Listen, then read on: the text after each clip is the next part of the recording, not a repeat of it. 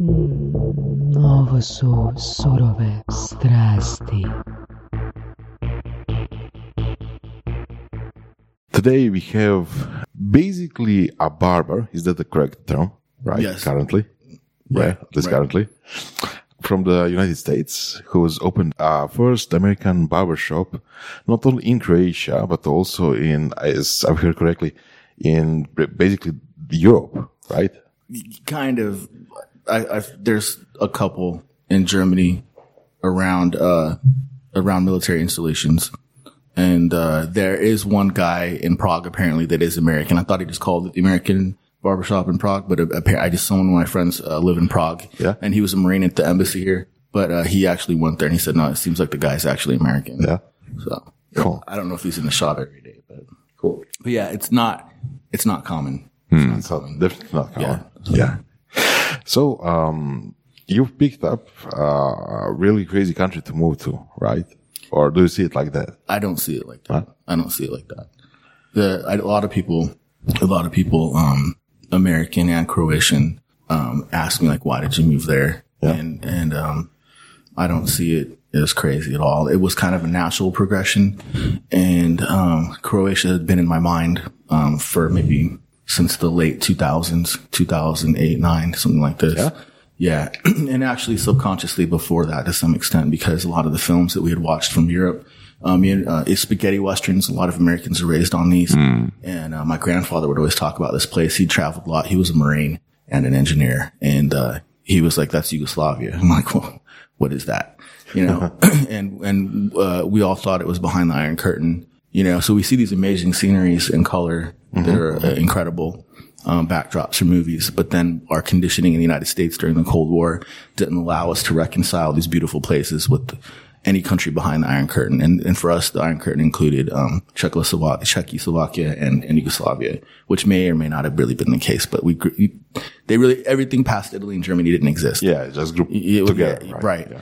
So, um, I, I mean, I, my grandfather talked about it, and um, he had he had been in the Balkans and uh, Greece, and I, I think he'd been to some places, some other places, but uh, he um, there was a big advertising campaign before Croatia Full of Life, way before this. I'm talking like 2003, and I had just left New York. Uh, I should I just came to New York in 2002. I moved there permanently. And the first time I saw uh, an advertise for, for Croatia was on the R train headed from Bay Ridge to Manhattan on my first day of like real work in fashion. Yeah. And um, it was freezing horrible. I was having, having a borderline panic attack. I grew up in a really dangerous neighborhood, but in California, you're still in your little bubbles. You know, you're in your own car, your own radio. You're not really touching anybody. And I didn't even have to touch like a pole or a wall to stand up. There were so many people. I was just like held in place by the pressure of other bodies. You know, it was like the most horrible experience I'd had uh, to date, you know, and, um, and I, yeah, I think this was 2003. And I remember being freezing cold, having no idea exactly where I'm going into Manhattan. And then I'm like looking up and I'm like, what the f- what is Croatia? like, you know, and I saw Mediterranean looking like sea Yeah. and I saw some old, I didn't know like if this was Venetian or Roman kind of architecture. I was like. I'm like, it's Yeah, something in the Mediterranean, but, and I don't know what this salad is. It looks good though, but I think that's a place I want to be, uh, you know, eventually. And then, um, you fast forward, a friend from France had told me about, about Croatia and he was showing me these pictures, um, on the coast. It must have been somewhere in Dalmatia, probably Split, you know, and it could have been Kaštela or something now that I know these places. But at then I had no idea what I was looking at. And, um, and he's like, this is Croatia, you know, and I was like, what? What is like, you know, like, and, um, he's like, and you Americans were so bad with geography, right? And like I said previously, nothing past Italy really in Germany existed. And so, um, he's trying to explain it in the Adriatic. And then he's like, okay, you know, Italy, the boot. And he's like, do you know the body of water? And he's like, you go past that, that other stuff. You've seen it on the map. And I'm like, oh, that's where it is, you know? And, um, he, he wanted to go on a model scouting trip there and put me officially on like the IMG, uh, payroll. And we were in Paris talking about this at a dinner and my, and he, so he leans over to my ex-wife and is like, Hey, can me and Sean will be my scouting assistant officially, you know, and he's qualified and he can help me take the Polaroids because he can fix the hair, do some light makeup and he knows what we need to look for as well. And I need an assistant. And she's like, you and my husband in Croatia with the Black American Express card? No. So I'll, I'll murder both of you. And, um, so yeah, any trip to this region was like not, not okay. And then, in, um, So, so, so you didn't want to come or, I did want to come, but my ex-wife was like, she, yeah, and she, she would, I think for, okay, let's be really candid. Uh, The women over here are really gorgeous, right? And there's no way that my wife would even let me come over here with her, with my ex-wife, my ex-wife, right? And my ex-wife. Um, there's no way she'd let me come over here and see these women, you know, and I, I'd only met a couple Serbian women. And, um, even for us, I don't know if you guys know who Mina is from, and, uh, Georgina, one is from outside Belgrade. I'm not sure where Mina is, but these, these were the only girls I met and they're just drop dead incredibly gorgeous, even by modeling standards, you know, like, and, um, but then I realized when I got here in other countries like Poland, I'm like, wait, these are just, everyone looks like this, you know, and, um, the men too, everybody, everybody in this whole region, everybody looks really great. And, um, it, it was more of that thing. She's like, you, you, you know, we're not going there, you know. You said you said Sean that um, you were freezing cold, right? How come uh, with all those bodies around you?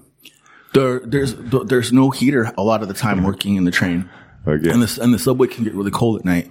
Some, some areas in the city or in Brooklyn, uh, any, anywhere in the borough, sometimes it's like hit or miss. Like the, heaters could be working, the heaters aren't working.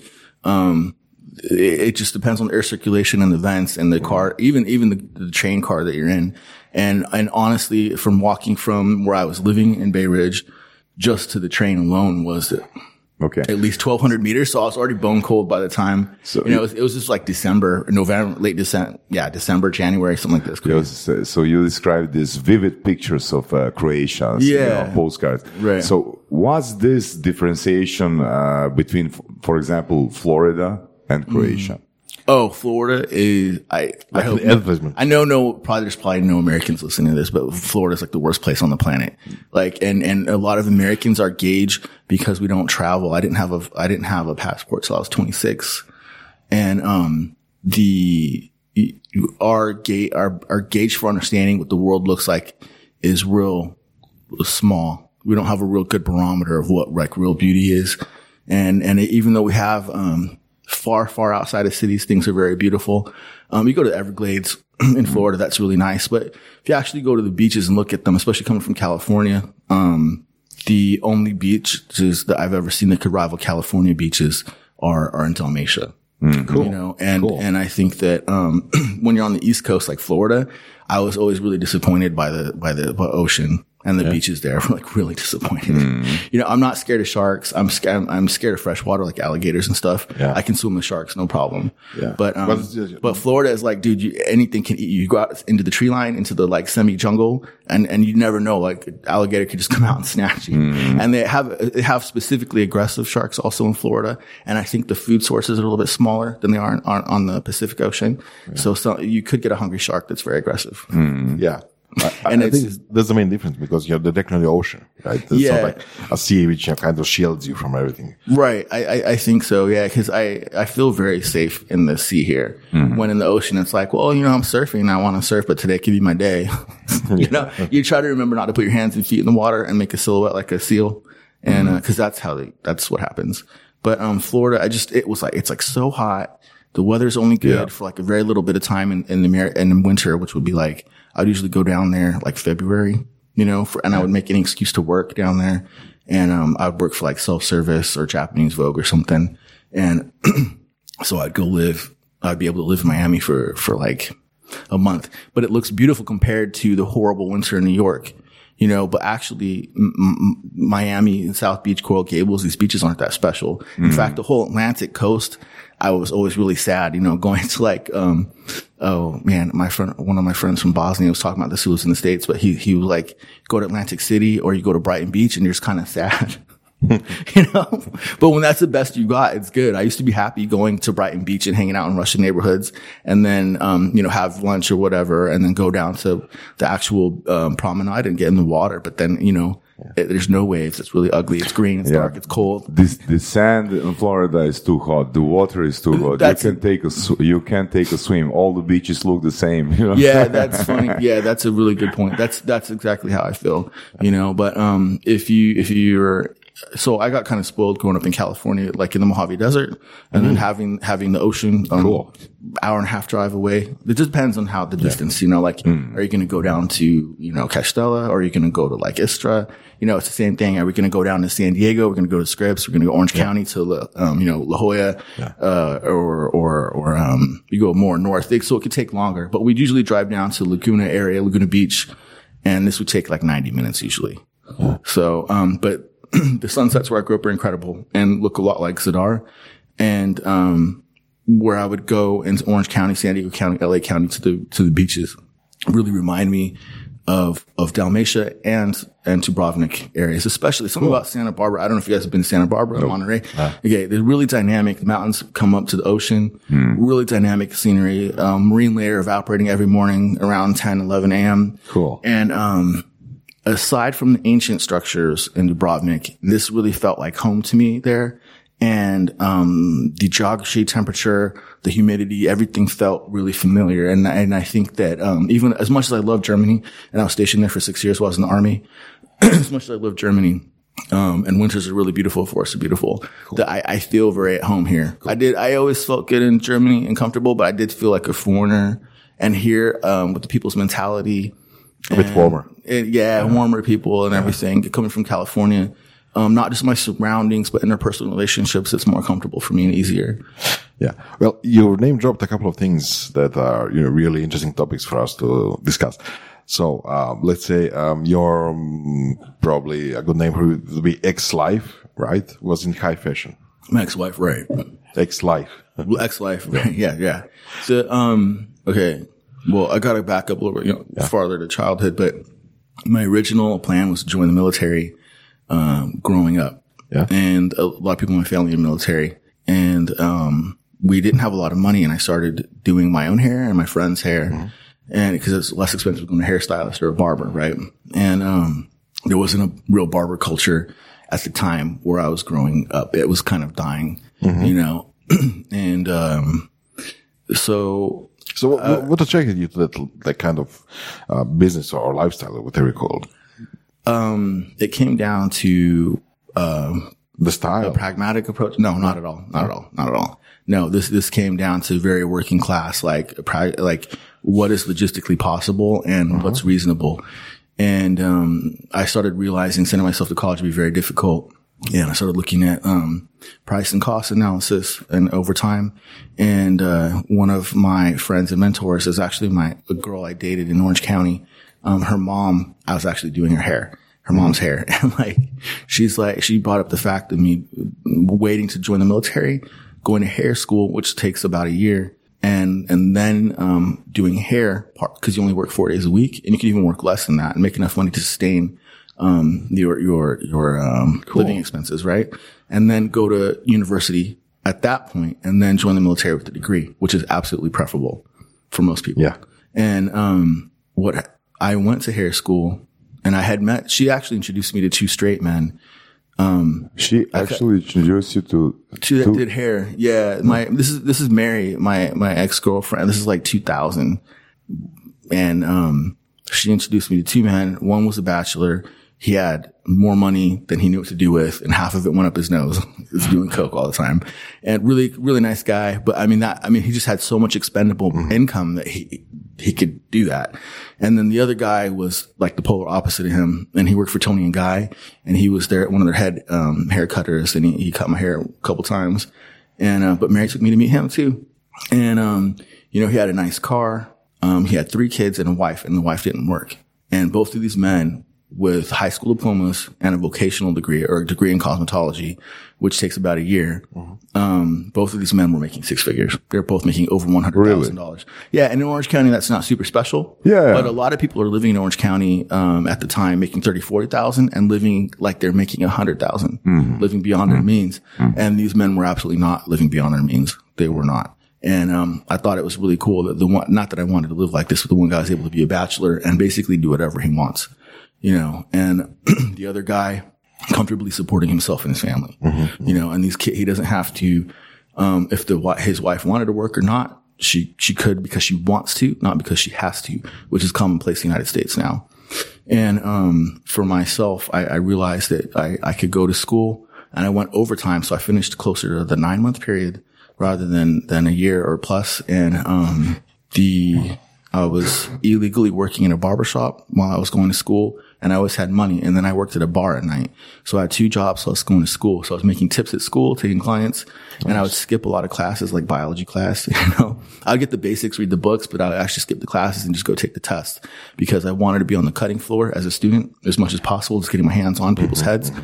And, um, so, and also you'd make a little bit of tips from that. We wouldn't get paid, but we would get tips from the customers. And then, um, yeah, and then so I, I was working these two other jobs as well. You mentioned a couple of interesting things there. So, uh, four day work week, right? right.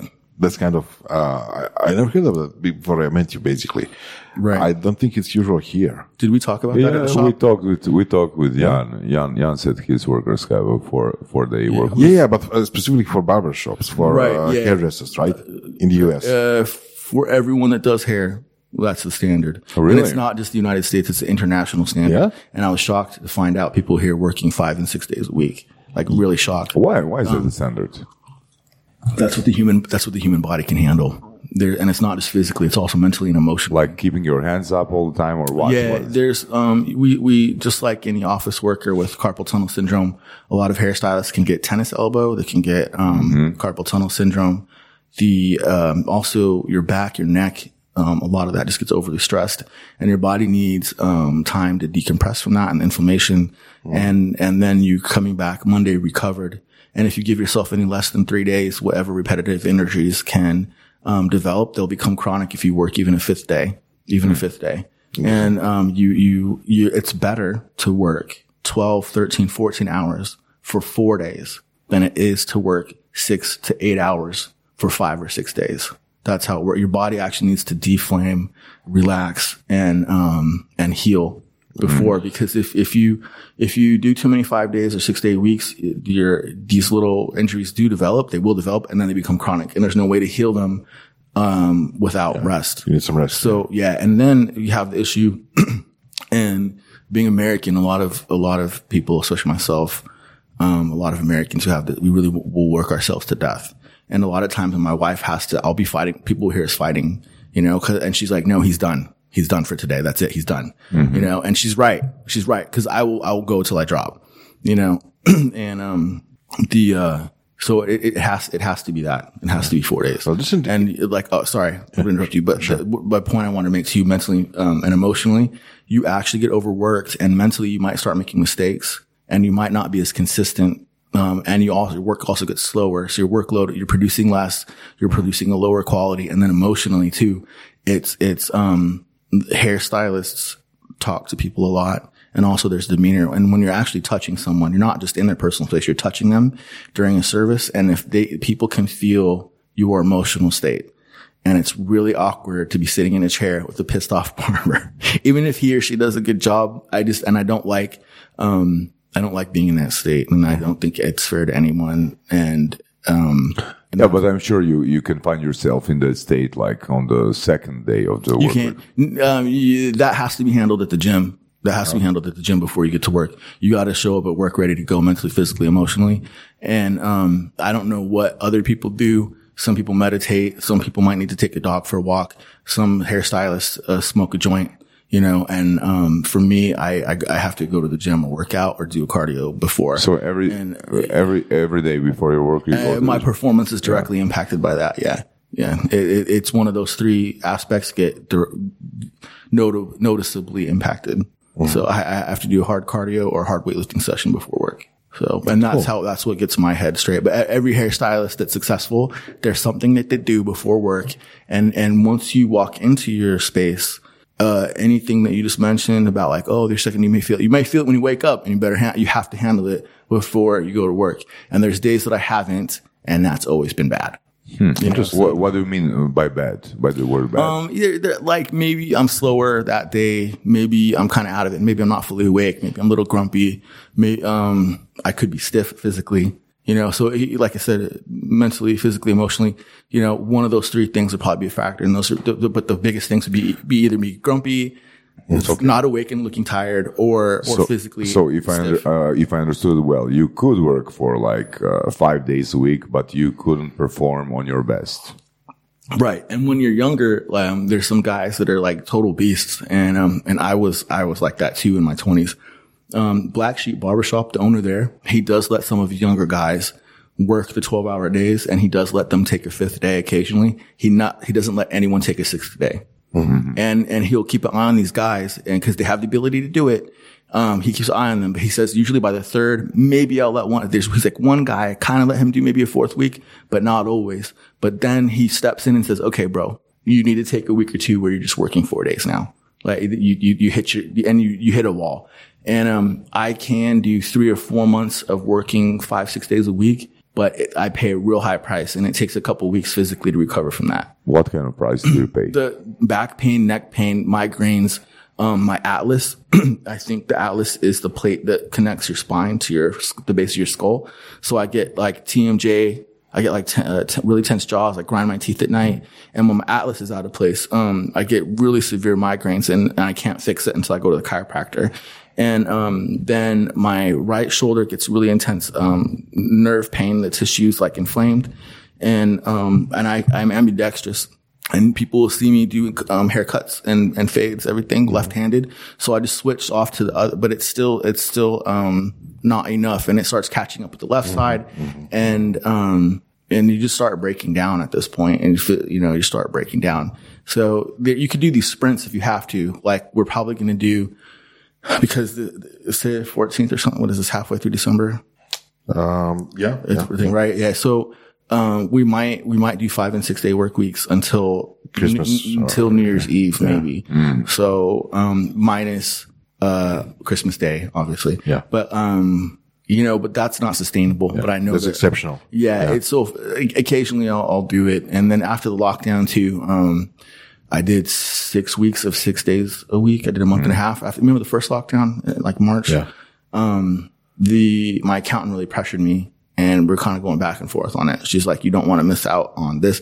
And she had a good point, but that sprint of six weeks to, to max myself out like that, it took, it took a month to feel okay again.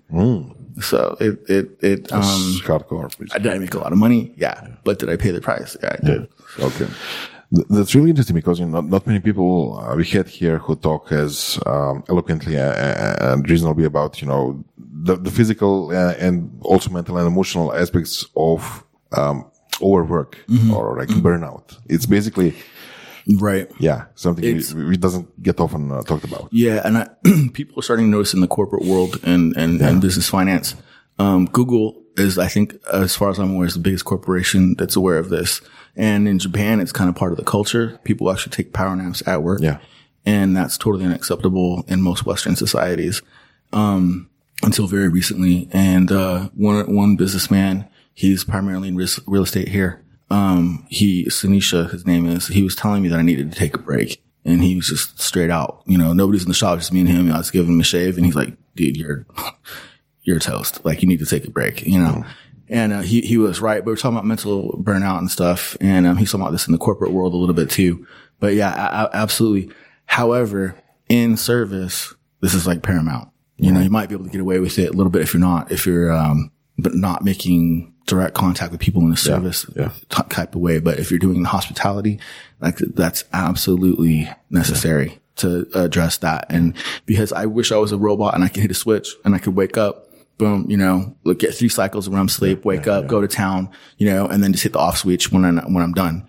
And, um, and but we're human and it doesn't work like that. really- Especially when you get older, you got to work a lot smarter. Now, you know, I'm I'm 20 years older than than than you know my junior barber, and and like uh, I mean, he complains after you know a few weeks of working really hard, and it's like, bro, wait until you're 40 and you wake up feeling that every morning for no reason, you know. So And it's an important topic to talk about, especially in a tourist-oriented country like Croatia is. you know. Right. It's still, it's still, I think, not addressed enough. Uh, you know, the, whole need for rest.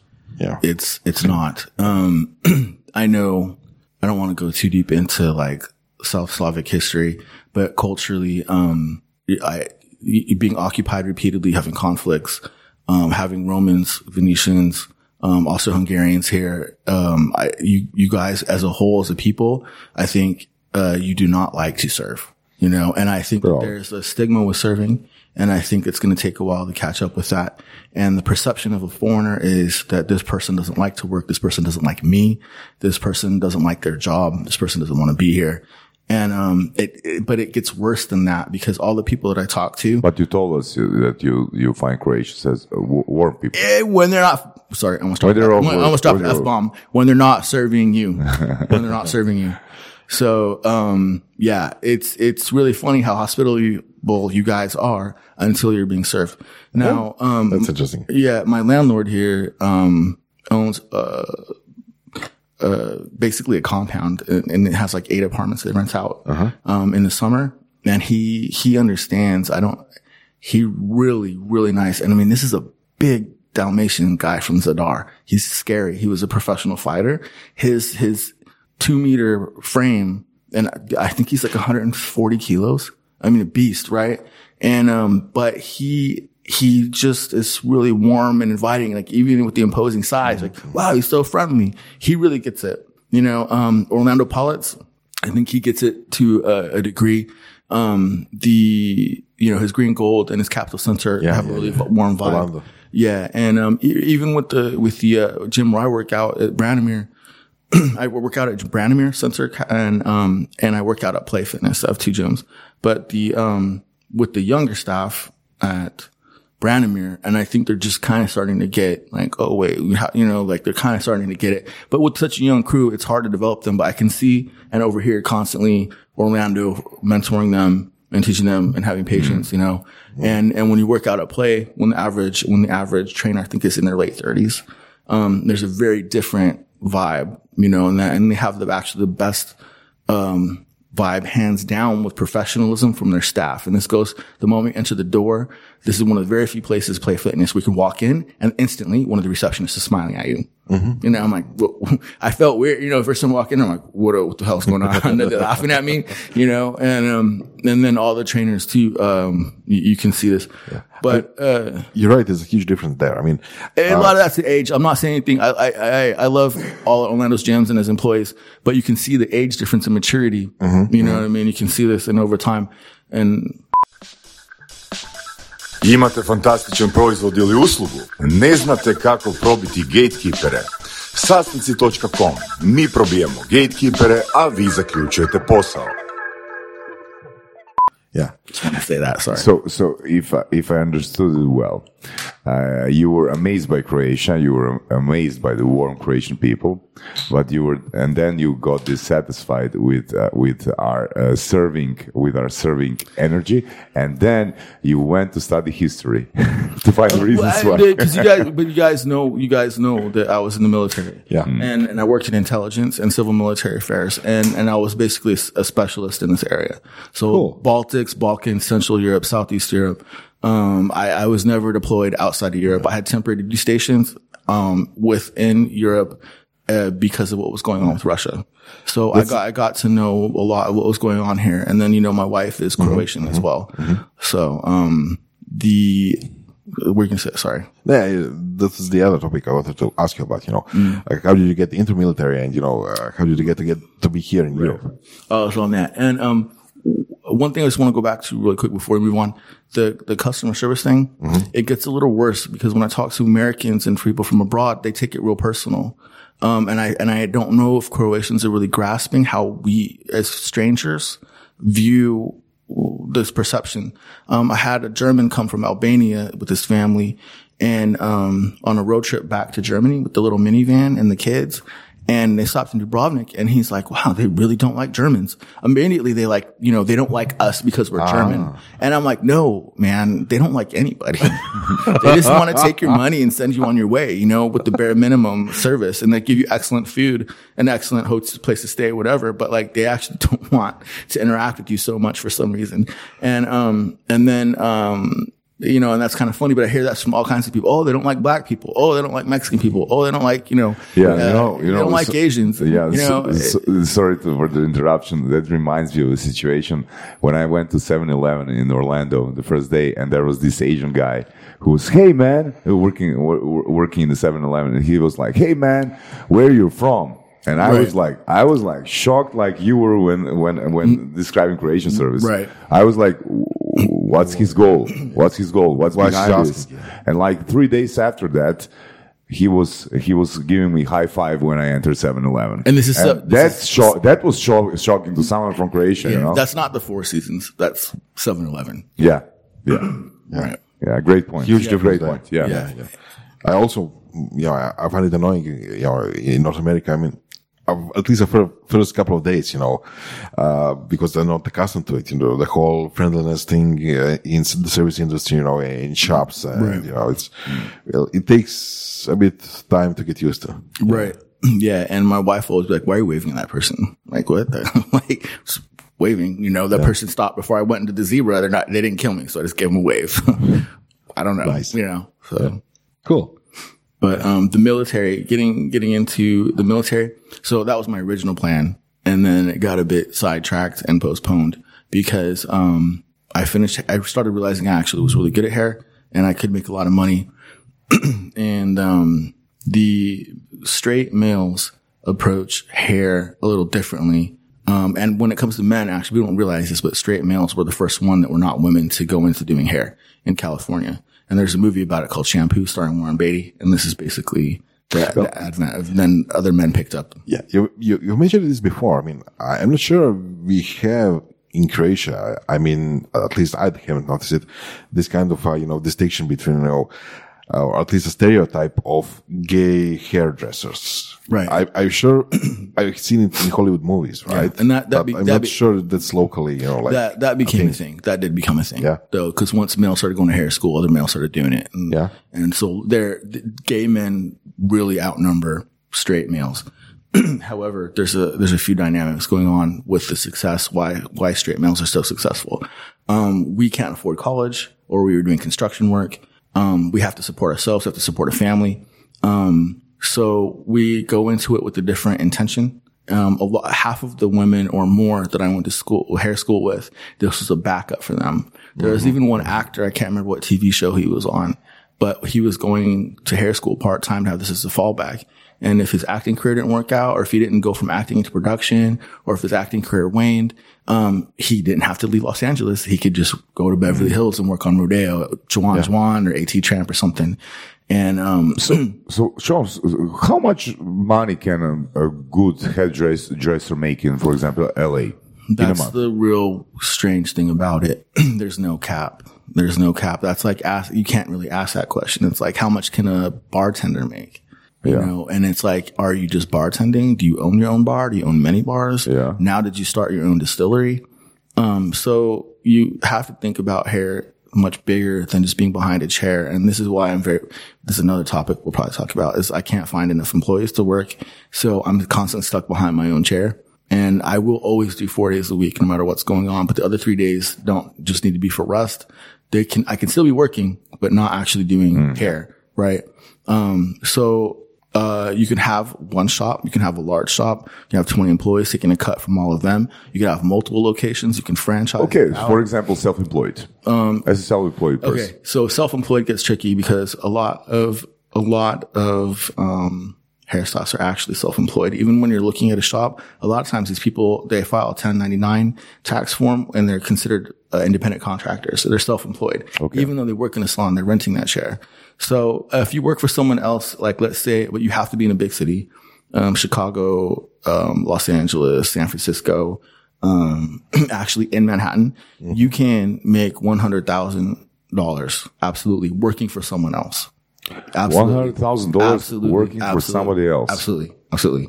When I was working at Rockefeller Center, um, the um, I I couldn't charge less than one hundred twenty five dollars for a male haircut. So and and um, my my boss charged two hundred seventy five. For a haircut. Right.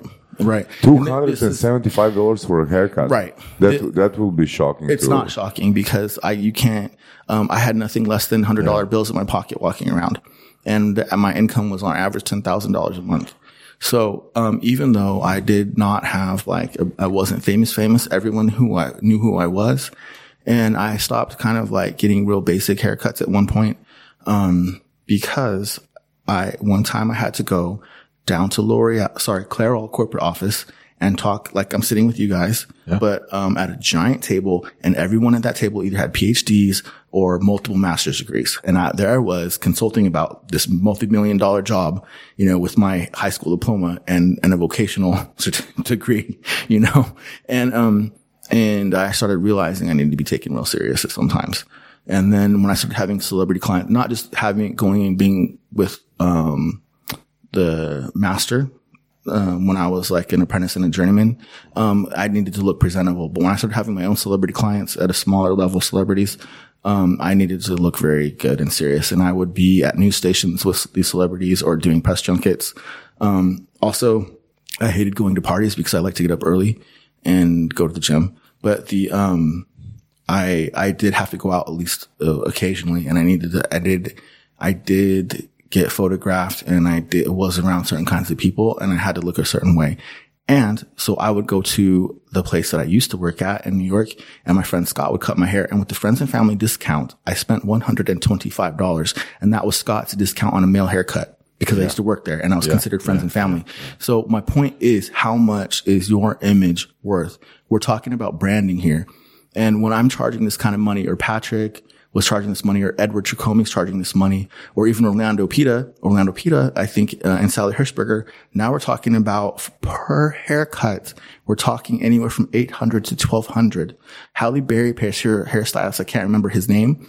Um, it's some weird name like Neo or something like, I can't remember. So she pays him for a haircut $3,000.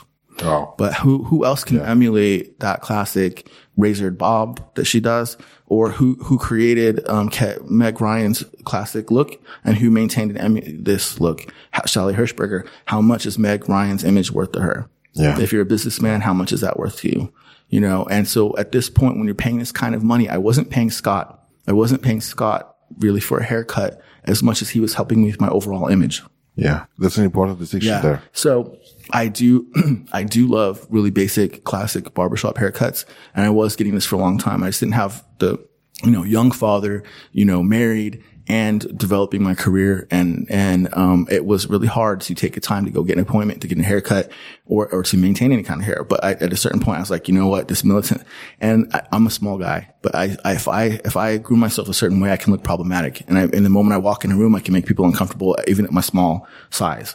Um, and one of my friends said, "You're problematic. You look uh, like why do people get weirded out about me? You know, I'm so small. I don't get it.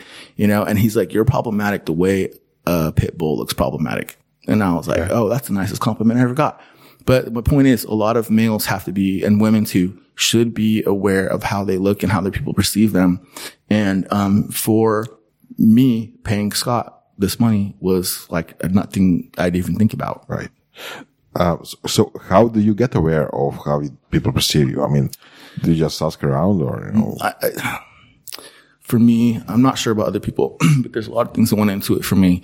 Um, working in, in retail, in high end retail, I actually got, I got, actually got formal training on this. And, um, while I was in the military, we get other kind of so, grooming so, standards. so what's high end retail? Okay, so um high end retail would be um like anything by Richemont or LVMH, like we're talking about Gucci, um was or, or Louis Vuitton, um Louis Vuitton, Moet Hennessy, and anything that they own, you know. Uh for me, I worked at Nordstrom's first. That was one of my 1st jobs. And then um actually went from Sears because I had cons- like industrial labor. So I went from Sears to Nordstrom's, Nordstrom's to Neiman Marcus. And Neiman Marcus now, when I have clients, this became a really big deal because um, there was only about 500 people that supported this entire store. And um, people come in, they have Black American Express cards. They're one of my normal clients was Mr. and Mrs. Velos, and they sold uh, they sold property to Oprah for 60 million dollars, and they had a fleet of their own private jets. And I remember Mr. Velos coming in one day in a hurry and I was trying to help him. I just bought him like 25 pairs of pants. And, um, like no joke, like seriously, I did. And I sitting him with him right there in his boxer shorts. and he's trying, he's going through all these pants, trying them on. He's like, this works, this works, this works. We finally got him down to three pairs of pants. And I'm like, what's going on, Mr. Villas? Is everything okay? He's like, oh, I have to fly with my pilot to the UK to pick up my jet and fly it back. And I was like, wow, Mr. Villas, I didn't realize that you're actually a licensed pilot. He's like, yeah, yeah, that's why we're flying together. Then we'll fly the two planes back. And, and I was like, oh, wow, that's, Nice. that's nice. you know, and I'm like, but, um, so, uh, and I, and I remember Mrs. Velos, um, actually giving me some advice and mentoring me a few times, you know, and, um, we were, one time we were talking about money because she was buying some stuff for Mr. Velos for Christmas, I think. And we were talking about money and, and developing ourselves and, and I remember she's like, you know, you don't have to be like a lot of new money people that are flashy. You'd be really low key, you know, and you can see how me and my husband are and everything. And, um, you don't have to present these styles and it's actually better not to. She's like, just look at the older money and see what they're doing and kind of emulate this more often, you know, on your way up. And even if you never really make it there, you, you, you, you will be, um, welcomed more into these spheres and around and, and have and be able to have more mentors like this, you know. And and so I did so just the exposure to the clients and also getting formal training. When you work at Neiman Marcus, actually formally training. And and you start understanding about image and how to put things together and how to put entire looks together. And and I continued that training at Alfred Dunhill, um, and which is like a maturity, it's like classic menswear. And they actually had a corporate executive come from, from Manhattan and he, he, he, over a course of like three days or something, I think we were trained on classic looks and then statements. And then we were each taught like how to identify people's color ranges and what would be classic looks and when classic looks are appropriate and when statements are appropriate. Cool. And like, I remember he gave me a color swatch as a card and he's like, these are all your natural color ranges. When you move out of this, you're making a statement. And when you make a statement, it shouldn't be an accident. It should be a conscious decision. Navy is not in my color range. N- neither is a certain shade of red. And, um, like a Ducati red is great on me. But if you get like that, that burgundy and uh, politicians wear this red tie, like Trump, see him with that red tie. So, um, the, when you wear a navy suit, this means you're showing up for business. So even though navy is not in my color range, it's usually like a slate or a charcoal or, um, what's another grade? Certain, certain, uh, anyway, there's certain shades that like make sense on me, right? This color pink I'm actually wearing right now with this gray on this flannel shirt is actually, that's actually in my color range, right? But now let's say that I'm wearing the navy suit. I'm making a statement. Why would I do that? I'm going to go close a business deal. Mm-hmm. I'm making a statement. I'm here to do business. I'm not here, you know, for any other reason but to do business. and that lets people know this. Yeah. Okay. So, so uh, when did you learn that with your ex-wife, or, or Um, oh yeah, that that actually improved, and I did learn how to make more statements. It- it- everything kind of built off each other over the course of decade, maybe two decades or so. But um, so I had this initial training of every like all those classical ideas and the core core ideas, fashion, especially for men, will be classic, and um, and uh, the um, then moving into fashion, I learned I think that it was more osmosis It- it- because now in From the fashion, environment. yeah, because in fashion, you're, tr- you a lot of times people are attempting to break rules and break classicism, but still making it visually appealing. Usually, you know, and there's all different approaches to that. There's the Italian approach, there's a French approach, there's a UK approach, there's an American approach, and um, two very different approaches would be American and and British. Right? Americans try to do everything really polished and clean, and it's almost too perfect to the point of being boring. Look at American Vogue. It's, it's boring. I get bored out of my mind. And then when you look at UK Vogue, a lot of Americans can't, um, understand the aesthetic because what they're doing is trying to push things so far. They're usually trying to make things, um, almost ugly. So it's cool now, you know, like, um, how flat, like, you know, we're always doing volume. How big can this volume be? And what kind of texture can it be? As long as that texture is consistent throughout and it gives a nice silhouette, doesn't really matter what's happening. It, the texture might be perceived as ugly and the shape might be perceived as ugly individually. But now when we look at the whole image, um, now it can be kind of cool. Or like, let's do the reverse of that. Let's do like zero volume and it's so zero volume that like it's actually contoured to your skull and actually your ears are peeking out the side of your head because it's like so flat. But British people love this and I never could really get into that. And that wasn't really my deal. And, um, I assisted Kevin Ryan and Sam McKnight and I liked, there's more about like volume and classical beauty and like really amazing textures.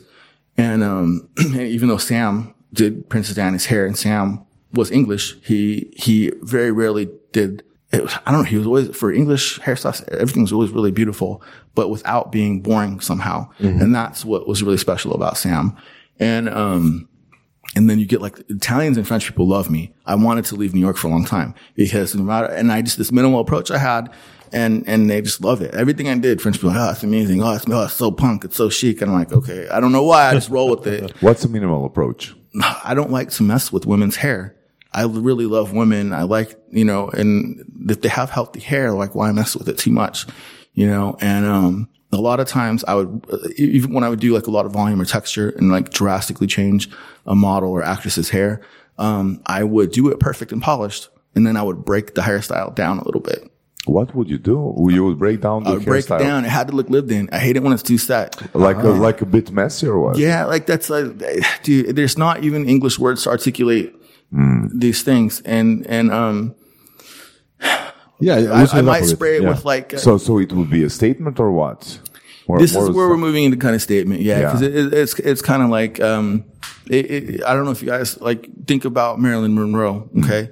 And, um, a lot of people, when they do hair and set hair, they're afraid to brush through it repeatedly. But if you set the hair properly and you don't introduce moisture, you're not going to destroy that hairstyle and you can brush it out all day long as much as you want, right? Until the humidity starts affecting it.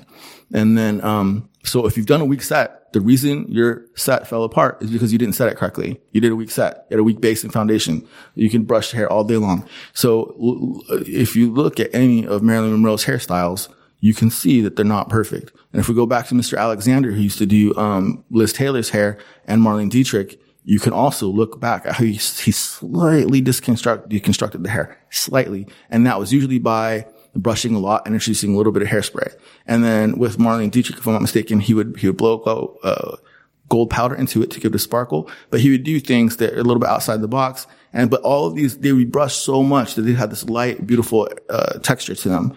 It's really bad when the hair is just set and it's left there. And you see a lot of this, especially on red carpet. The, in Los Angeles, the hairstylists are notorious for overdoing hair and then leaving it. And that, and it just, it doesn't look lived in. It doesn't look soft. It doesn't look natural. And then it's really unattractive and it's very boring.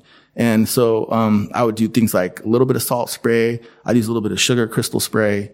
Um, sometimes I would just take my hands after brushing through all the hair, you know, I would just kind of take my hands and like rub their scalp at the end, just let the hair kind of frizz up. But it, it, it's, it just, it, you know, so basically I'm like building this hairstyle up and then breaking it down a little to a point that I feel is acceptable. So can I, can I ask you, Sean, when when when you first time uh, meet your client and you can you like uh, make a diagnosis? You know, like instantly, uh, instantly, instantly. instantly, instantly. So what he uh, what he needs Yeah. The- Yeah? Yeah. The, um, and in, then I, in, in like with the hairstyle and uh, uh, or the whole like branding. You said Yeah, well, if, if you walk in, is one of the first things you notice my mirror. Okay, that's big for a reason. I can see the whole person in the mirror, and they can see themselves completely. So, um, the uh, and it's lit well. It's a flattering light, but it's lit very well. Yeah. and um, it is. It's not like a, a white fluorescent light. It's just a little warm, you know, that's to it, just because it's more flattering. But it's very bright in there, and the mirror's big. So yeah, and I, I always kind of look at the guy, and if people ask me something, I, you know, beyond, I ca- kind of an instant what would probably work with this person, and um, and I don't just hear what they're saying. I'm looking at what they're saying because no, who do you know what two centimeters are off the top of your head? Nobody does, but you can see them when they touch their hair how much they want to lose, Yeah. you know, and then you ask them why, you know, and um, you also I feel people's skulls. If you can't, if I can't see their skull, I feel it and and I'm looking for how their head is shaped. And um, you also have to ha- take in hair con- hair texture, hair, the direction of the, the the growth of the hair as well. There's a lot of consi- a lot of little factors, and I try to I move through it very quickly, but instinctively I pretty much know right away. And this just this takes years and years and years and thousands and thousands and thousands of, of heads and thousands That's thousands of Sean, hours. Sean, why just uh, why, why even talk to them? Um, the, I mean, because it's it's a service. You know, you're trying to get, um, and it's not a language thing. It's it's just a human communication thing. It's like interpersonal. You you really people cannot really convey um what they want.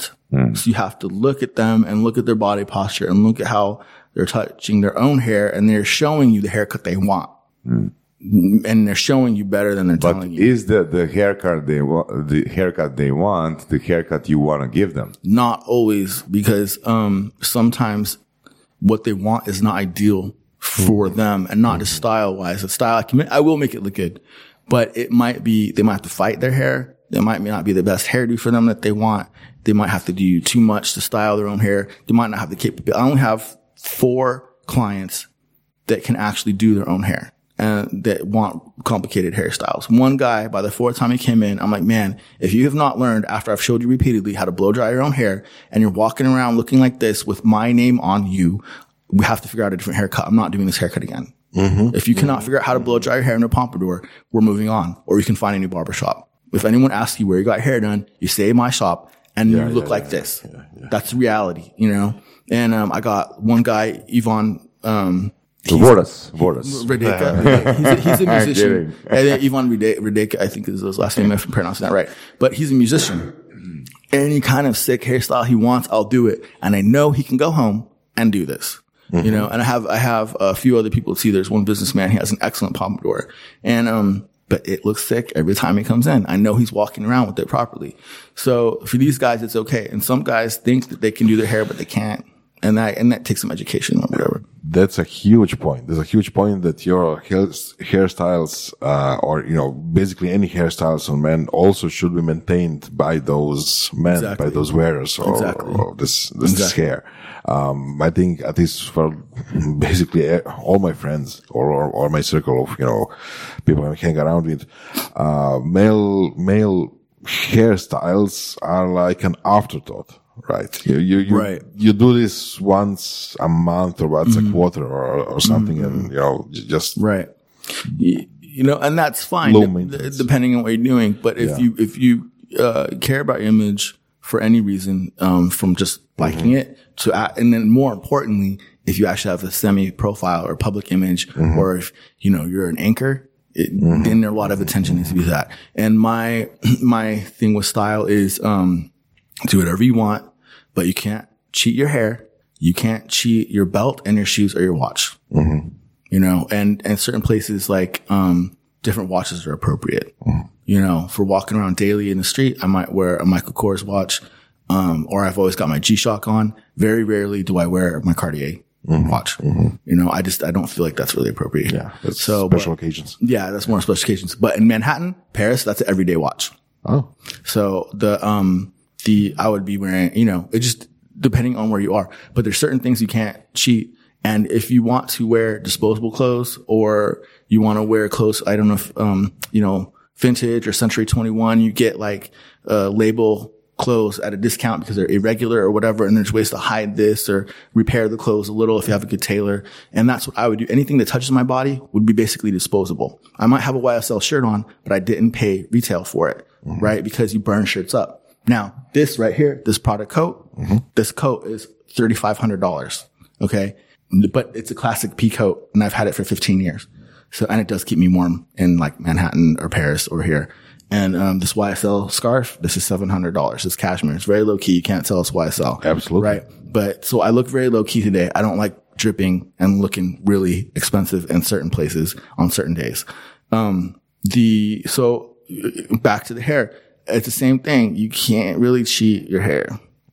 It's kind of important, you know, so- and, and, and, um, I think that's one thing that people maybe can invest a little time in if they want to make a big difference yeah. on their overall appearance. Well, you have a lot of skill and there's a lot of craft involved in what you do. Um, so are you right now doing only, only the, the, the barbershop thing or, you know, I, I feel that you have a lot to offer in, you know, whole, you know, like self-branding and styling area. Are we, are we talking about related specifically to like making money in general or talking about like to the barbershop? well, in general, probably. I mean, Yeah, I mean, the- are you doing just the barbershop thing? No, Or- no. The, and like we were talking about earlier, making money. I, I want to make, um, products. I want to do some branding. We're, you know, we're working on this stuff to do it legally. Um, we have handmade brushes and I want to start distributing these things, you know, legally. And that's, my wife went to law school and this is like her lane and it's, it's difficult to do this. So we're working on that related to the barbershop to make more money because you, you, I, I've capped out I've capped out on how many people I can do a day. I physic- it's physically impossible to be faster than I am. Right. So, uh, I need more employees and then, and then also we need to distribute, uh, goods in addition to our services. And we're not going to move our space until we get, um, more employees. And that's our big challenge. So we're, in regards to the barbershop, Yeah. we are, are looking in, into other things and it's a bit complicated with Croatian bureaucracy.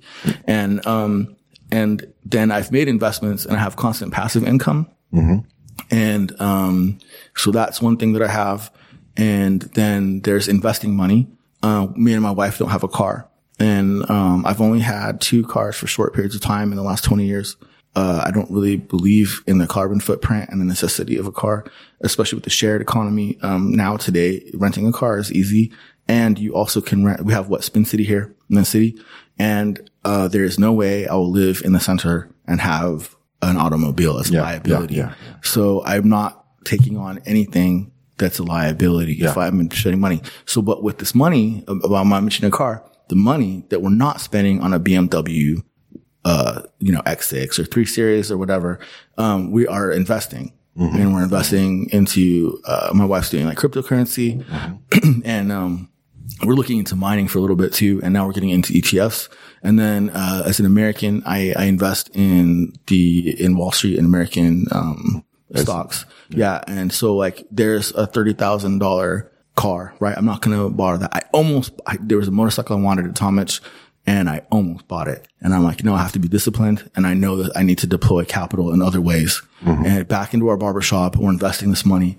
So, uh, if you bought a car, what is your, your monthly expenses roughly roughly 1000 euros if you have a nice BMW or something like this an Audi and once you factor in petrol and maintenance and everything right so um, at a minimum every month I invest $1000 at a minimum. And this is money that can get thrown away. If I burn this money and lose all I can burn it. And we're talking too about borrowing money. I I trade on a margin.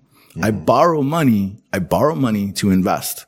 This idea to me before was real crazy. Now And I don't For most people, I think. yeah, and now I don't think anything of it. Yeah. So I've got um right at this moment, I have three thousand dollars in orders, fifteen thousand dollars invested, which is modest, and I'm using a margin. I'm borrowing fourteen thousand dollars to invest. So and um and that that that changes. I'm still up all time over the past five years. I'm still up.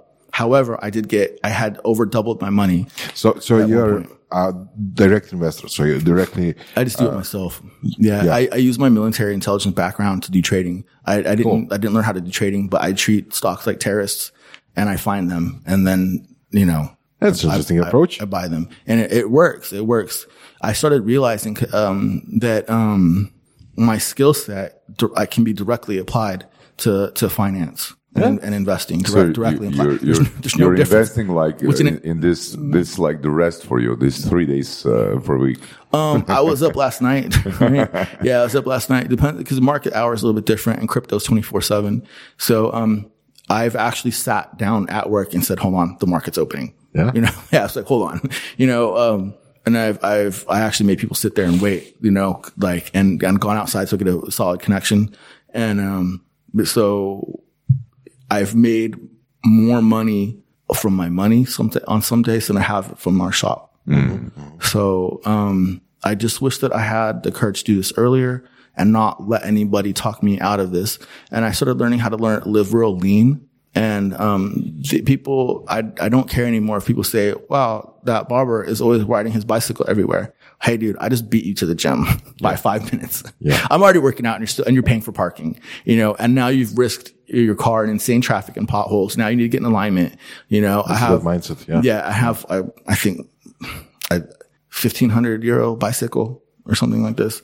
But it's like, yeah, I'm, I'm glad I don't have a 15,000 or $50,000 car driving around here, you know, and when I rent a car, if I total the car, I have insurance and, and that's the end of it, you know, and I've, I've really minimized my risk. And I, I don't think that, um, that I don't feel the need anymore like I did in my twenties to impress people, you know. That's I- a huge point. Yeah, Yeah. and and I and I'm like, um, hey, just because these people don't see me driving around, you know, in a vehicle, um, they don't know that like I don't need to work because I have passive income for the rest of my life, you know, and also they don't need to.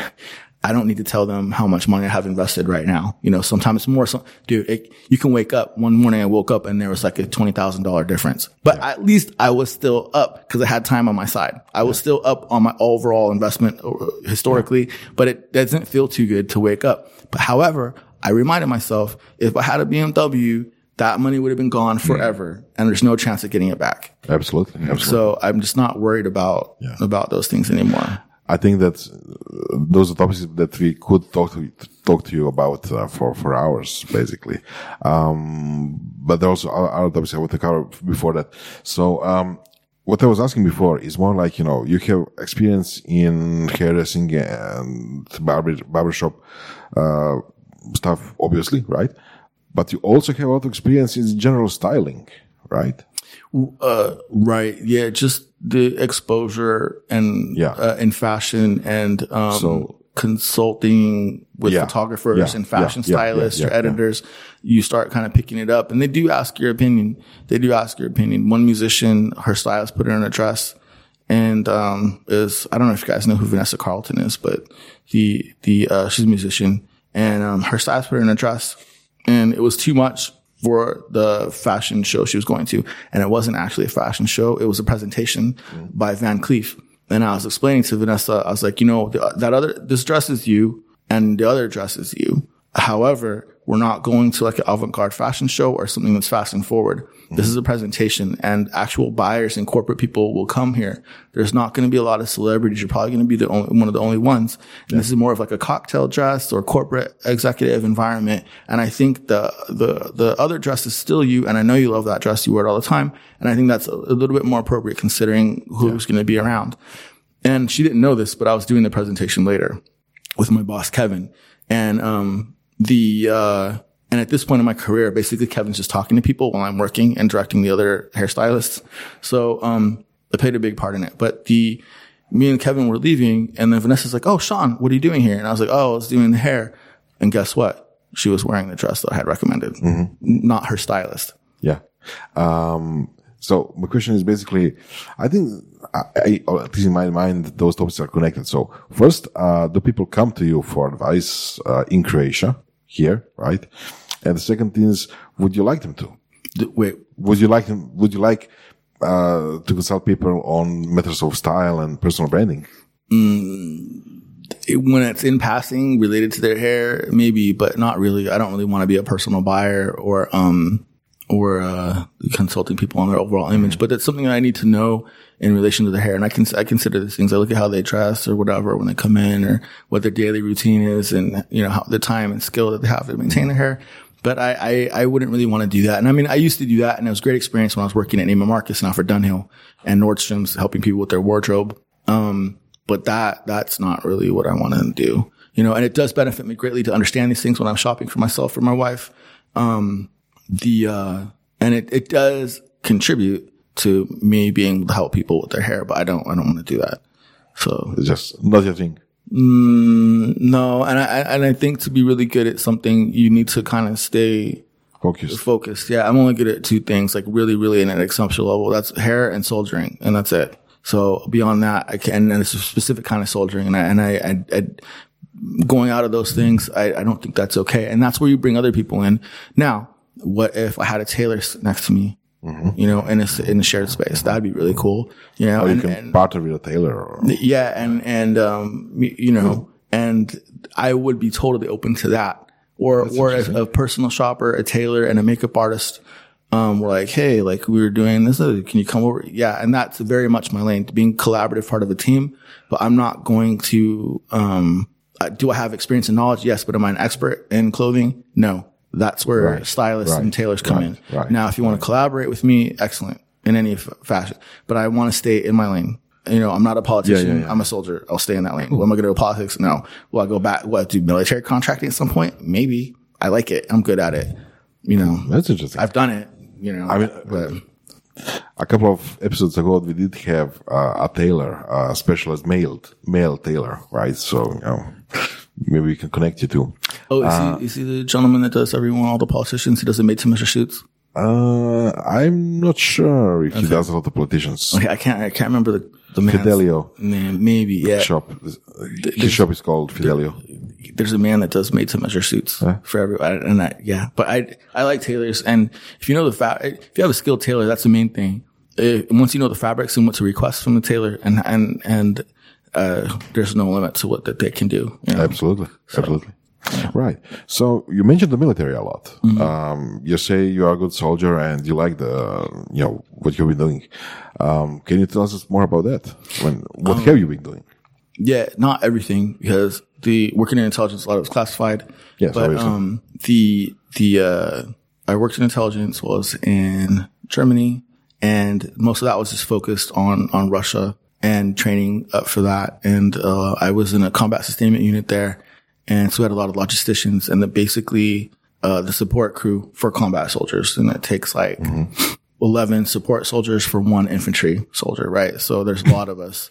and, um, you know, I, I'd be maintaining their security clearances, helping them, um, renew their security clearances, um, also briefing them on different routes and like wh- what's going on. Um, and, and where are we uh, with our allies and with a potential conflict with Russia? Cause we're not, Russia's not an enemy.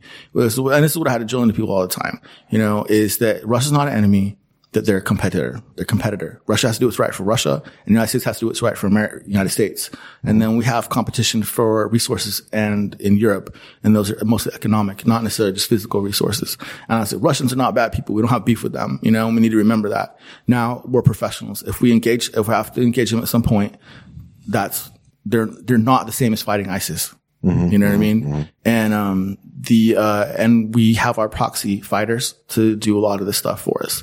And, um, and, and, and just getting this through to people's heads was one of my, my jobs, like having a proper mind frame and, and regardless of what you hear on the news, this, you know, that's part of it. And, um, giving people safety briefs. Also did personal and physical, um, security and inspections. So like, you know, making sure the barracks is safe, making sure, you know, the barracks is working properly. Yeah. Um, you know, making sure all the computers are, uh, meeting all the proper safety requirements. And I, I, you know, I'd go with the armor to check the arms room. Sometimes I tag along with the first sergeant or battalion commander going through the barracks or, um, uh, uh, stuff like that. So there's in garrison duties and then there's deployed duties. And when I was deployed into uh, Poland on a temporary duty station there, um, that I can't talk about that work too much, but that was there was a focus on Russia and there was Team Ukraine Team Balkans. And, and we just focused on, on, on, on Like war games or, uh, no theoretical what could happen, what is happening, and um, Modeling. assessing what um, movements and weapons capabilities and stuff like this. Uh, you said that the, the whole experience uh, helped you a lot with investing, right? right. Uh, in what way? Okay, so um, there's counterinsurgency uh, during the time. It wasn't force on force like conventional warfare so much with Russia um, rising in China. We started having to look at force on force a lot as I was exiting the military. But um, my specialty is asymmetric warfare, counterinsurgency, counterintelligence, and I have uh, two university degrees in this. And um, there's a targeting cycle, and basically you're looking for your biggest bang for your buck. Like you want you want to basically really simply like who are we going to kill or what are we going to blow up? You know, is this, and we call it interdicting from the fight. You don't kill somebody, you're interdicting them. It could be killer capture. Um, what, what, what, who is this, who are these targets? And you have really low level targets. They have no impact on those in the battle space. And then you have really high level targets that have huge impact on the battle space. And, um, and when we're talking about certain, certain in, insurgency groups, right? Like Al Nusra or something. So you got foot soldiers and, and below them you got bomb makers, right? The the bomb makers are important, but bomb makers can always train more bomb makers. You you don't want a normal bomb maker. You want the spe- you want the senior. You want the master bomb maker. If you can, if you can, and that's almost impossible to get him. He's well protected, and it's a really tedious task to try to locate him or his or the intermediate, like the journeyman um, bomb makers. Right? These guys can also train people, and they can also place uh, bombs. They might be more accessible. Um, you're never going to get the guy at the top and it's not worth your time with the guy at the bottom. These middle people who you're looking for, they're, they're, they're accessible and they make a nice impact, not huge, but they make a significant impact on the battle space, a favorable impact if you interdict them from the fight. And, um, So there's a whole process of identifying these people, which is extremely boring. Um, and then, and then getting a positive ID on these people, confirming who they are, and then, um, their pattern of life. And you look at their pattern of life. Where are they? I do not want to roll this guy up at his home. Why? Because his children are there and we don't, America is not supposed to, um, do communal punishment, right? We don't want to hurt his wife. We don't want to hurt his children. It's beside the fact that these young men in their teens will come grow up. We're going to wait for them to enter the battle space and the fight. We're not going to kill them in their own home, right? In, in front of their little brothers and sisters. So, um, we, it's like, but hey, I know this, this guy every day at, you know, 1300, he's in the coffee shop or the tea house every day, you know, and, and he's leaving mosque after prayers and at 1230, it takes 25 minutes to get over there. He gets in the bar. I know he's there every day for 45 minutes. You know what I mean? Um, it's on the outskirt of the, of the town. There's not a huge amount of people out at this time. Um, that's ideal. You know what I mean? So is he, is this person accessible? So, um, yeah, without, without, cause Yeah, and I think I think that's about as much as I can talk about that. But that gives you a really clear picture, and that's Yeah. not all that's unclassified yeah, information. no problem. the, the the intelligence cycle, a lot of it's unclassified. Mm. But when we go into tradecraft and how this is specifically done, that's where it becomes classified. Mm-hmm. And um, but uh, when I'm we were talking about investing, Listening, yeah. so, um, how much resources do I have? How much capital do I have to deploy? Right. Let's, so first I'm figuring out my stance and like what the battle space is, is Wall Street. Right. What's, what's, what's, what's my, my, my weapon system? Robinhood, you know, E-Trade. What is it? You know, so that's, that's the, mo- what, what, what advantage does that give me? Is it actually instant? Am I actually owning these stocks? Yes or no? You know what I mean? Um, there's options available to me, like trading options Yeah. and, um, not options as in choices, but trading options, trading futures. And then there's margins, right? And, um, then like deploy capital. Well, okay, I can't afford one Amazon, but do I really want Amazon? What's the percentages on this? And then, um, going back historically, how they perform, looking at things in the news. Um, all these are skills like, um, looking at knowing how to find information and knowing how to process Yeah. it. You aggregate and collate the information. Yeah. You said that a lot of this process is boring, right? Yeah, Is that- hugely boring? My wife say- was like, "What are you reading?"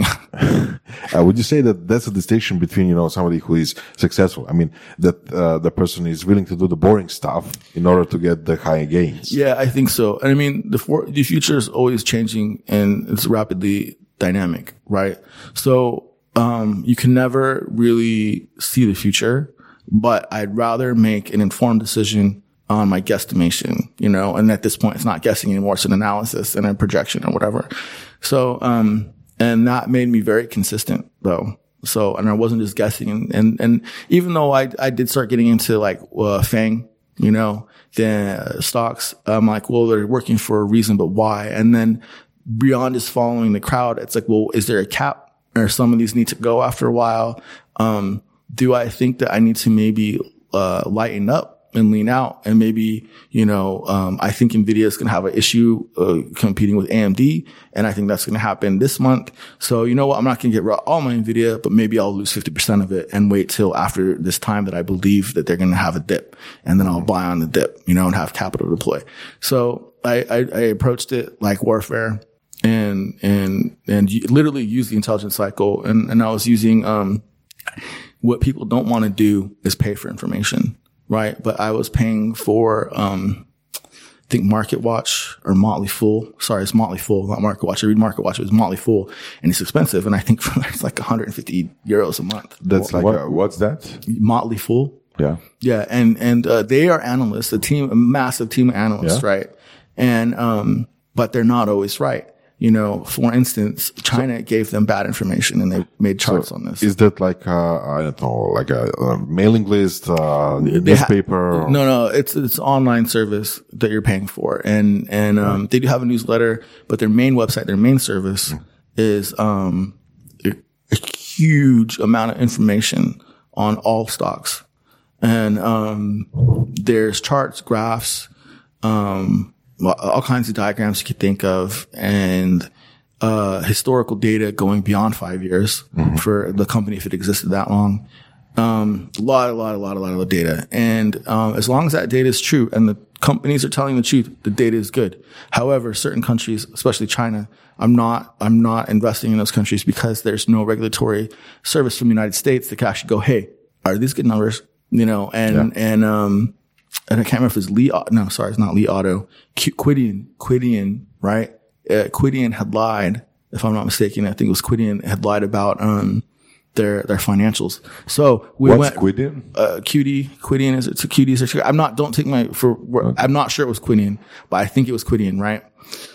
It's a company. I could be wrong. It could have been Li Auto or another one, but it's a Chinese company. And I, and off the top of my head, I thought it was QD. But, um, this company should have been worth $500 per share. That's their fair valuation. And when you look and check all the information and data given to the analysts at Motley Fool, they base their analysis off of what was given to them. But it was a bad analysis because the information was lies and the stock was only worth $5. and, I, and, and I didn't invest because the Chinese and one of my friends was trying to get me, um, to, to purchase this and um and I didn't feel comfortable and and um and in the end uh figured out it was, it was that they were they were wrong. So um their information is on there. There's still risk, like I just explained, which was the worst case scenario I've encountered.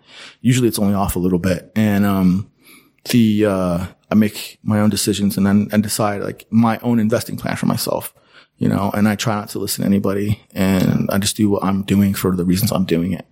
So, do you still maintain connections with uh, with your friends, uh, your your your circle of acquaintances in the U.S.?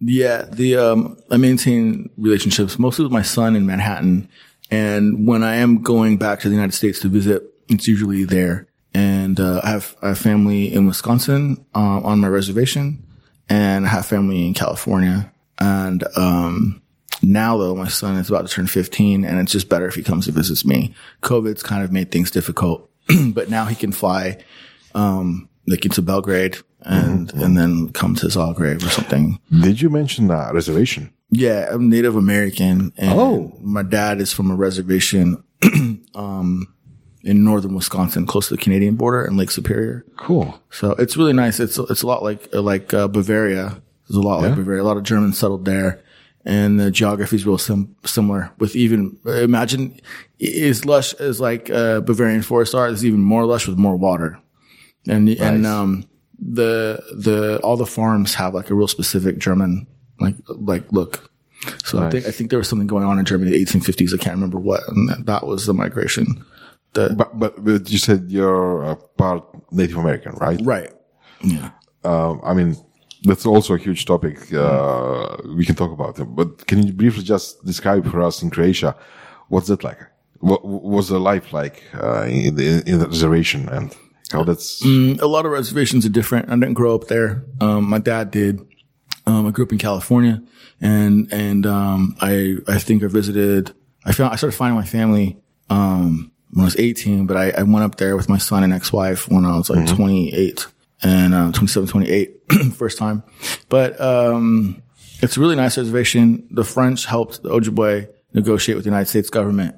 So our reservation setup wasn't that horrible. And, um, most of the things on the reservation, um, that are not going so well is related to drugs and alcohol or people not really understanding business. And for instance, and uh, too many people sold their own land that they were entitled to or, um, gave people the wrong kind of leases. So there's a lot of homes that are not bought they're not owned by native people currently, or people are leasing summer uh, places for like you know 20, 30 year leases, but they're they're paying far under market value. And um, a lot of the reservation is really nice, and then some some's pretty depressing. And um, there's there's not really any in between. Uh, my uncles and cousins, aunts, they're either nurses, lawyers, um, or accountants, or they're like alcoholics that die of heart disease. Like one of my uncles is pretty young. And, um, my dad, my dad's brain is toast from drinking so much. And he, he almost finished a degree in psychology, but, yeah? um, he was ta- him, him and, um, three, uh, two, two, yeah, him, my uncle and two aunts were taken by the government. Um, my, my grandmother's one of the last people. She only spoke French and, and uh, Anishinaabe, which is, uh, native, the Ojibwe dialect of Anishinaabe. And, um, then she learned English later. And also a lot of these ideas to natives are really foreign, like owning someone or taking children adoption. These are, and, and the, the government, um, knows this, and they they're trying to explain foster care. But what my mo- my grandmother didn't understand is these kids weren't going to be given back. She's like, why would someone take someone's kids? You know, they're having a really hard time with four of the children because there was eight total. And so she, she, she, she maybe or maybe did not sign this paper that she did or did not understand. So there's two versions. There's my family version and then there's a state version when I got a hold of my dad's adoption records. And, um, he was, um, he was taken and given to, um, an English descent family in Indiana. And the goal was to take, um, natives as far away from anything recognizable to them um, put them in a different environment, and hopefully they'd assimilate slowly. And they basically want natives to go away completely. Uh, the, the United States government, the, the Native Americans existing benefits the United States in no way. Um, when it you have to look at like what a nation's intents are and what sustains a nation, its population, borders, and a standing military, right? And um, it, a lot of this land um, wasn't won in fair conflict. A lot of the land was was um, through legal means and military means, some of it was taken.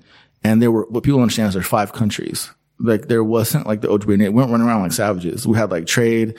We had boats and infrastructure. Yeah. And, um, there was uh, the Ojibwe Nation. We had police. We had constitution and we had different clans and just like people have different states. And this, this was going from Lake Superior inside Canada all the way down, uh, to Mississippi to, Missouri, right? And um, my tribe, my nation displaced the Huron and the Sioux. You know, like the Sioux you see on the plains and they're hunting buffalo. We put them there. So, and the Huron, they're called the Huron is because we pushed them up to Lake Huron. Yeah. And, um, but so there was an established nation. There was conflicts between these five countries. And, um, when, when Columbus showed up and, and the Vikings before that, um, the, the, and there, were- there had to be multiple migrations and, and people argue this, but I, I just, I'm not going to debate it. My, my tribe came, um, from the east, from like Kazakhstan and steppes in Siberia. And then they, they migrated across and then they sailed across the Atlantic. Yeah. And then, and, no, no, no, no, no. That's a big misconception. Do you really think, look at the, the diversity, genetic diversity in the Western hemisphere. You think that one walk across the Bering Straits did this 8,000 years ago?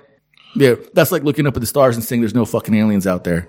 That's like saying there's no planets out there. And we were only doing this 15 years ago, 20 years ago. 20 years ago, we did, we said, oh, we found a planet. Now, now we know yeah, every single star in the sky is a sun with this orbiting Planets. planets. Yeah. There's no way. Dude, go look at me. I'm like a dude. I'm built to run around lush forests and kill stuff, right? And and in extreme weather. I'm a small dude. I'm built for this, and I excel heavily in asymmetric warfare because of my the way my body stood up. You put me in a forest, and I will fucking kill shit. You know what I mean? And um the uh, but then you go look at the Navajo. These guys are like two meter plus. Oh, Okay. And they don't look anything like us ethnically. And then you go look at the Mayans. Oh. These people are tiny, tiny, super intelligent people. How do they know so much about the stars and architecture? They're building really crazy stuff, right? Yeah, And a that's a good completely, point. I a don't- completely different language and a completely different religion. They were taking mushrooms and sacrificing humans. Okay. We were doing things like Catholics and we were fasting. Right. We, I, my tribe doesn't take drugs. I do, I do week long plus fasts, 10, 10 days under heavy activity and it puts you in a different mental uh, state. And it's way harder than using mushrooms and peyote, but you can get there. And, um, the, and you can start seeing into the future and you can start, ha- you start having weird dreams, you start seeing the future and stuff. And there's other skill sets too. Um, you can see through animals' eyes. I haven't achieved this and I would need a mentor to do it. But I did start learning about our, my pagan religion and, and my pagan religion, we, the whole tribe converted to Catholicism because a lot of the ideas from the pressure probably. no, no, no, no, no, man. Dude. We, the, my tribe, 1904, kicked out Protestants. They're like, get out of here and don't come back. Jesuits came, right?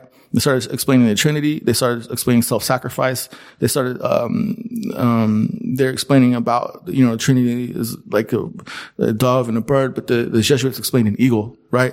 And then, and then, and then the natives with their pagan religion, the idea of an immaculate conception wasn't so weird to them. You know, the Protestants came fear, fear Yeah, and yeah, hell the- and brimstone and fire. And the Jesuits came and they told these stories and these legends and they looked at, looked at culturally what's going on with the natives and, and they related it to them, right? So overnight conversion in 1907, overnight.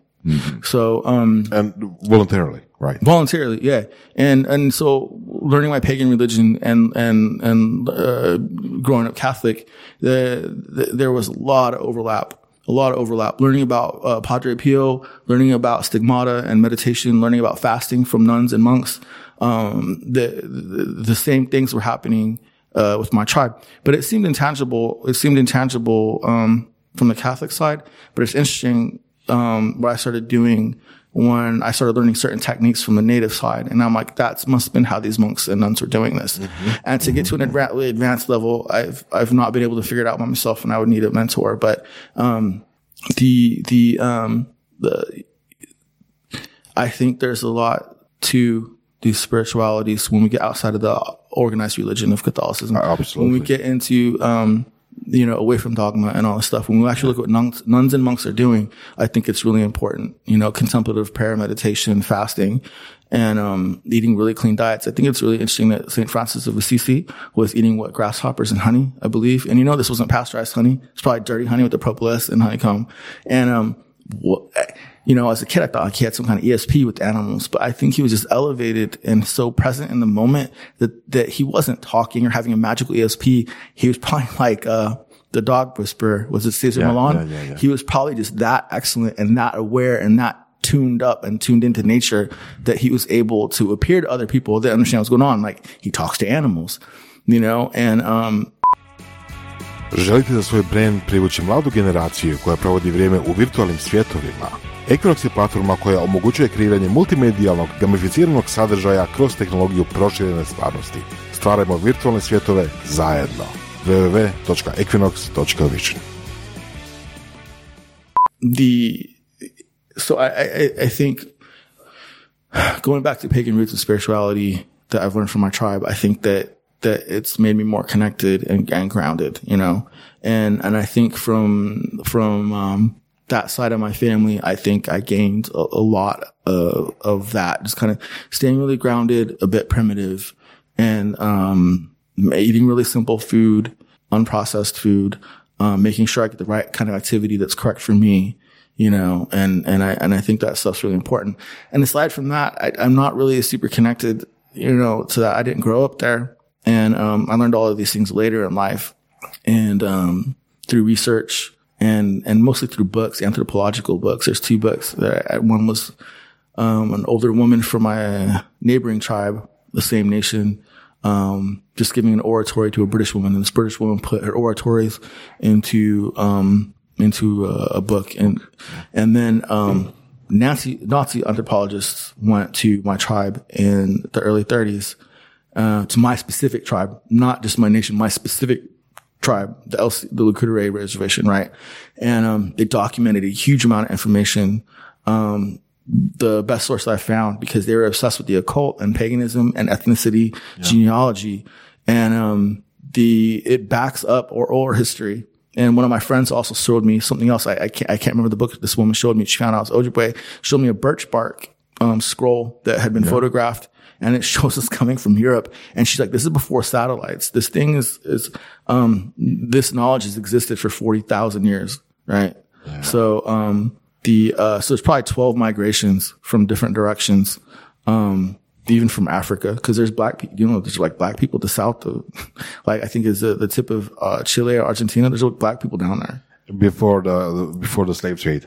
Yeah, dude, they're not descended from tra- slaves. No, and um, and um, That's not like Brazil or the United States. Yeah. So, uh, what's my point?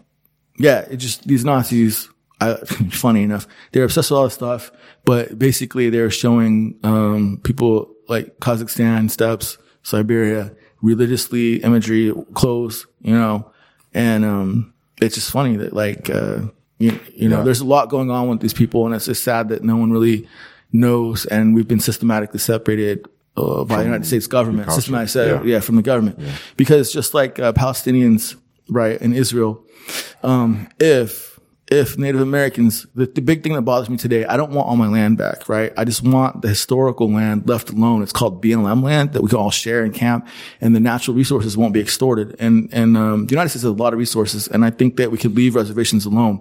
Also, this is constitutional law. Like you should obey these treaties. That's why we stopped fighting. Because these treaties were made, right? And I just want treaties obeyed. However, Supreme Court judges like uh, Ruth Bader Ginsburg, uh, RBG, Um, she voted against Native American uh, rights because she was afraid that it would stoke um, sentiments of nationalism, which it won't. But the real reason behind this is no one wants to recognize Native Americans in America because the moment you do this in the international court, it gives the Palestinians a case. Uh-huh. So we're still oppressed in the United States because of Israel. And, and the, uh, Mm-hmm. The- yeah, yeah. So the, the, the- because the moment you justify it, it's exactly the same thing. Apartheid Africa, Israel, and what's happening in the United States. And my family will never see justice until this is recognized in court and our treaties are obeyed. And then there, that, but that, that won't happen because then that also approves the past of apartheid Africa, reaffirms that, but now confirms in real time what's happening in Palestine. So if they respect my 1865 treaty and they remove the pipelines that are being built, then then they have to respect Palestine and go back to 1967 borders at the very least.